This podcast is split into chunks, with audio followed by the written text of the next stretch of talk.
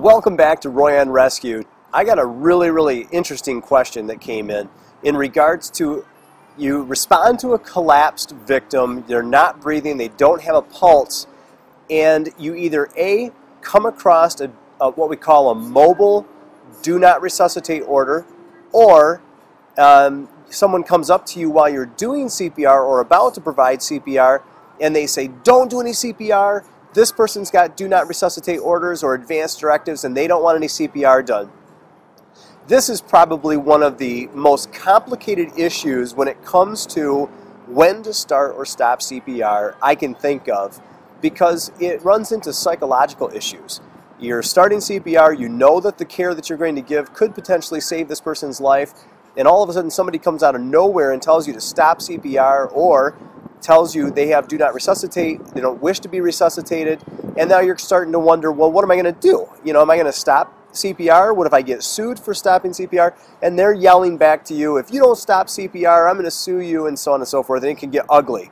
You know, on the ambulance, it's a little bit uh, more clear cut. We have protocols and guidelines that we follow as licensed practitioners that are registered with the state that you work within that pretty much spell out what our responsibilities are as uh, emergency care providers. But when you're a layperson or a good Samaritan, it's not so clear. So I'm going to try to shed some light on this from a, a an ethics standpoint, but it's all going to be just my sense of, of direction. Um, I do suggest that whatever you do, try to get a hold of your state Good Samaritan law and see if there's anything specific in regards to um, actually providing CPR to a do not resuscitate patient or someone who has the legitimate paperwork. But to date, there are some definitely some things that I can possibly help you with in regards to this. Now, number one, what is a do not resuscitate order? A do not resuscitate order or advanced directives when it comes to maybe maybe something a little bit more complicated um, is normally something that the patient or the person has already designed with the help of a physician with appropriate state or legal documentation that states the limits of resuscitative care um, or prolonging of life. Some people say, well, are we just supposed to let them die? This is a little bit different. The person is already dying naturally and they just don't want to be resuscitated. They believe that this is the end of their life um, maybe they have cancer, maybe they're suffering already, and it's not that they're on a death wish, but if they're going to die naturally, they just don't want anybody to stand in the way of that process. That's a simplified explanation of it, but a do not resuscitate order um, is a, a document, again, just to recap, a document that spells out how much resuscitative care this person wants to have done to them it's really not designed so much, or at least originally it was not designed so much, to be something that could be presented when a person collapses on a street or in a, in a, a shopping mall and everyone in the world knows exactly what the sheet of paper is and they know how to respond to it.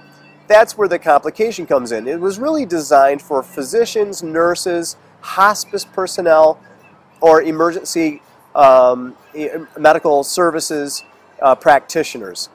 So it, it's getting a little more complicated because now people are trying to also apply it in a more mobile design. Something where if they were to collapse, a loved one could actually pull the, the sheet out and say, look, here's the do not resuscitate orders. Uh, please do not do CPR. And the person would not be resuscitated. That's that's where it gets, again, very complicated. The best thing I can tell you to do, if someone tells you to stop doing CPR, gets aggressive, or says they have a, signed do not resuscitate order, they do not want CPR done to them, your best thing that you could do in that complicated order uh, uh, situation is simply call 911 from a cell phone or a nearby phone. Call 911, explain to the dispatchers what is going on uh, as fast as possible. Even if you're in a, with a cell phone and you're just standing away from the patient a little bit, especially if the bystander who is telling you to stop doing CPR starts getting aggressive, angry, combative, this becomes a scene safety issue at that point, and you have to be safe, and your family has to be safe. So call 911, explain to the dispatcher what is going on.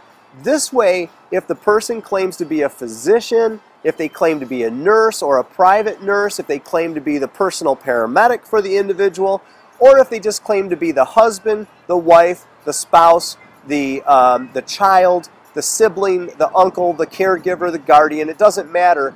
You can defer the responsibility onto the dispatcher who can then make a legal decision through a triage system and activate the advanced uh, rescue personnel to respond to the situation. We can either overrule it if the documentation is not correct in most cases, or we can honor it and call time of death, which is both are just fine. They can also dispatch police to make the situation a little bit more calm and more orderly. Any way you slice it, you've done your part. You remember as a rescuer, Um, especially a good Samaritan or layperson rescuer, you can only do as much as you can do safely and effectively.